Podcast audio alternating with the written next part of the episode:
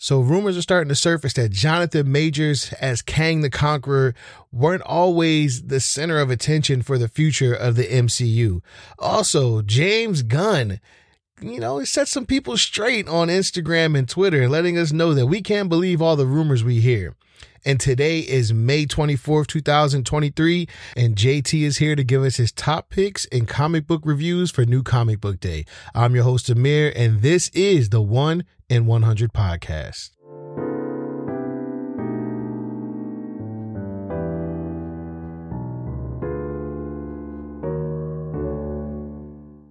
All right, let's get to it, man. Listen, I know we are sponsored by Comics on Coffee. But man, we got some tea to talk about this morning. Uh, there was an interview on the Big Picture podcast, uh, and they interviewed an author named Joanna Robinson, and she's the author of an upcoming book called MCU: The Reign of the of Marvel Studios, uh, and she spoke about what's going on uh, over there at Marvel with the whole Jonathan Majors situation. Um, and what she basically said was uh, it was not the plan to make Kang the center of everything. Uh, and the quote that she has uh, here that she said was, I was told by someone who works for Marvel it was not the plan to make Kang the center of everything until they saw what everyone was saying about Quantumania and after his performance in Loki. So she's talking about Jonathan Majors, which was so strong that they were like, this is it. This is our way forward. Uh, we've lost our varsity hero team, but let's set up around this guy, Kang, and this performer that so many people are reacting to. So, yeah, Jonathan Majors pretty much was given the keys to the MCU uh, to to drive them into victory as Kang the Conqueror based off of his performances in Quantumania and, and Loki. Um, and I'm not mad at them for that, yo. The dude is a badass actor. But now that everything um is kind of like put on pause right now because of his, because of his situation. Uh, Marvel's kind of stuck right now. Um, and she also said that like they've never actually uh, hung their hat on one person, you know, to take a franchise into you know the future. Not like this you know even and, and i mean that's true. You can go back and look at it from iron man to captain america to thor uh black panther you know ant-man avengers you know the hulk. Like we've gotten so many great characters all the way up until phase four where the movie started to fall off and you can see that the MCU was kind of like at a standstill. They were a little stuck. And uh, every movie we would go to, they would say like, listen, uh, this movie's going to bring it together. This movie's going to bring it together. And basically what, what Joanna Robinson is saying is that they didn't really have a plan. They didn't have anything. They didn't know what direction they wanted to go into. Uh, everything really came to a, a nice, neat bow, you know, at the end of the uh, Infinity Saga with Thanos and Endgame and all that stuff, man. Like, honestly, if Marvel was a smaller company and they put these movies out, these 20 something movies out, and was like, that's it, we're done, people probably would have been sad, of course, but the amount of great work that they put out at that time I don't think anybody would have been super upset. You know, like it wouldn't have hurt that bad. You know, they would have went out on top. They would have went out like Jordan before he returned to the Wizards, or Peyton Manning when he won a championship with my Denver Broncos. They would have went out on top.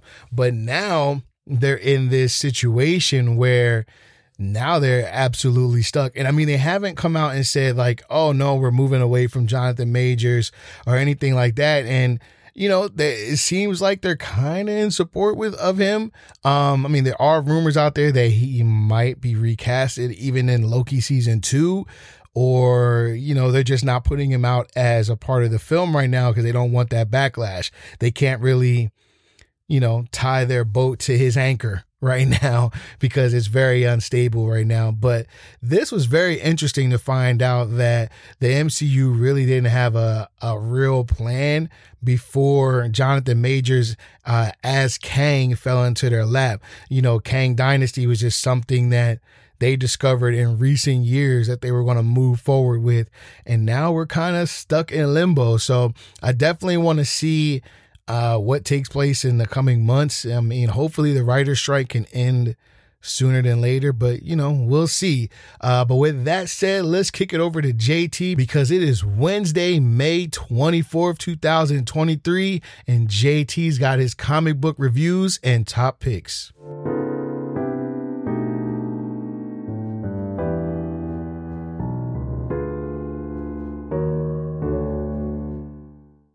JT, what's going on, man? We got a new comic book day, and uh, I saw some nice books on the table. I didn't pick up everything, but I saw some really nice books out. What'd you get a chance to pick up?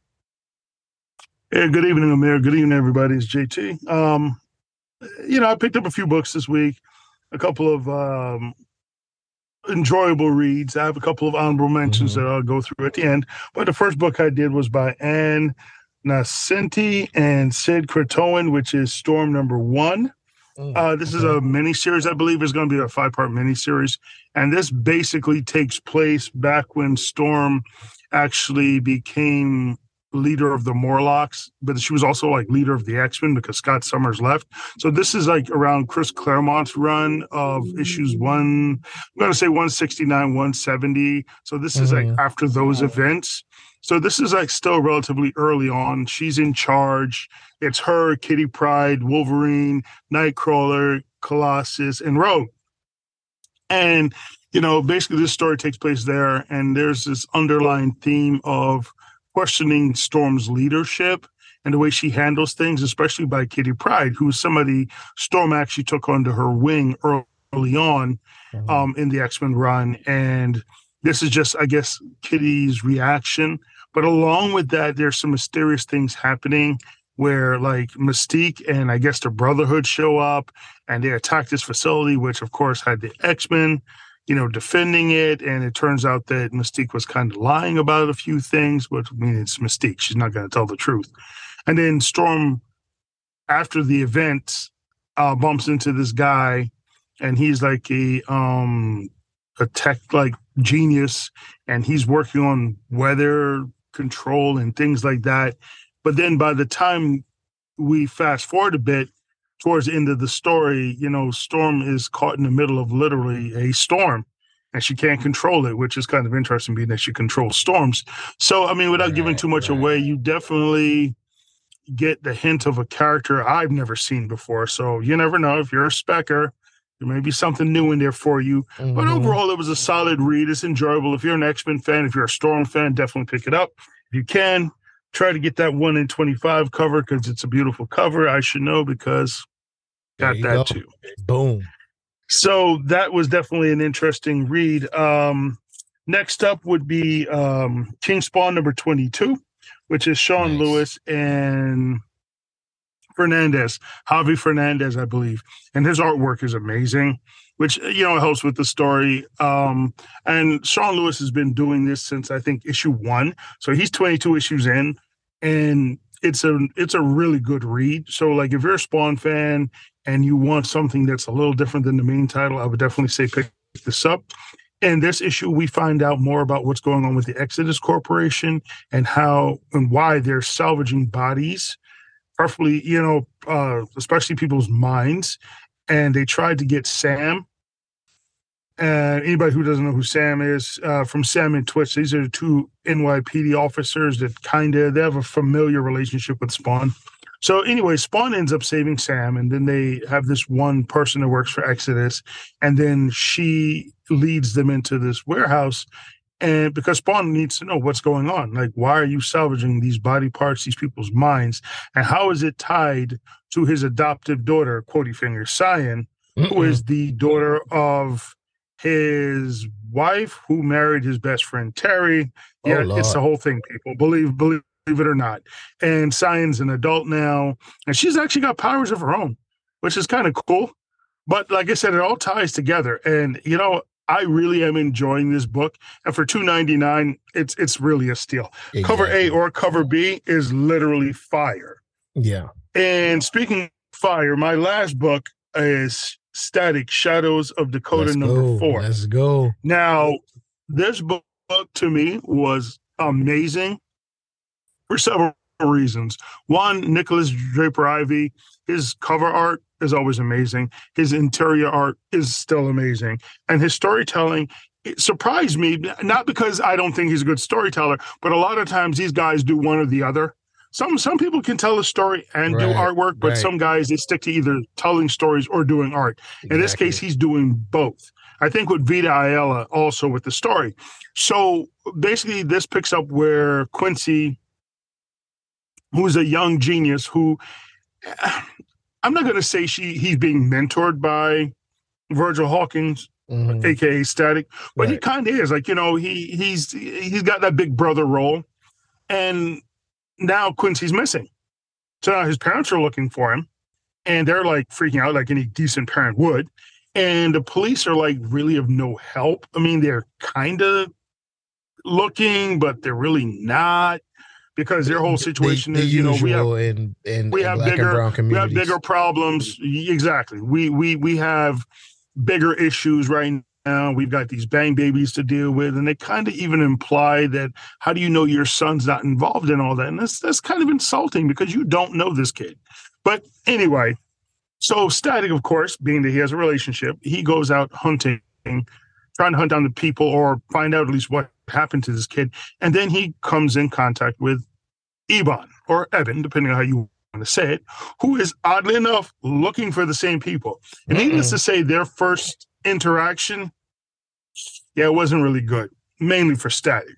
Ebon's always been one of my favorite quotey finger villains from the cartoon, but I like the dynamic between these two characters because if you look at them, they're literally night and day. You look at Virgil Hawkins, he's got a perfectly good support system at home. He's got his loving mom, his his, his intelligent and protective father. He's got his wisecracking sister. He's got a family. Ebon's only family is his brother, who is missing, and he literally spends his entire existence in the shadows, in darkness. And it's kind of just interesting to see how they play off of each other throughout this entire issue because even if you don't necessarily agree with Ebon's uh, way of doing things, like a really good villain, you kind of can relate. You know, I mean, right. and it makes for compelling reading. And honestly, if you're a fan of Static, or even if you're just a fan of good reading and art, I would definitely recommend picking this um, issue up and you know giving it to try and going back and picking up the other ones or pick up the trade paperback. You you got to remember this is a very uh, niche hobby that we're involved in.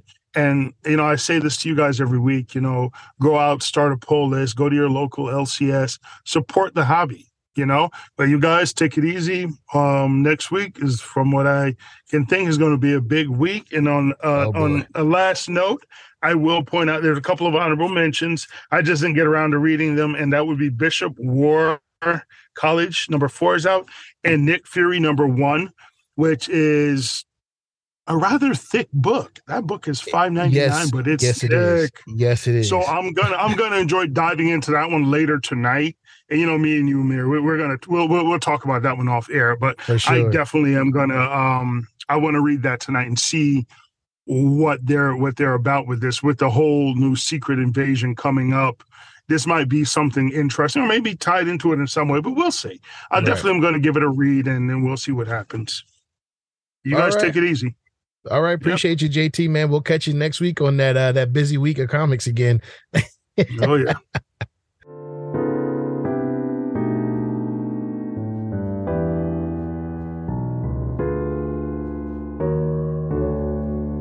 All right, so I took another sip of my coffee, but it's still time for tea right now. Okay, uh, we're just going to call Wednesdays going forward, maybe water cooler Wednesdays or something like that, because uh, the world is going crazy right now. And now we're going to switch over to the DC side of things.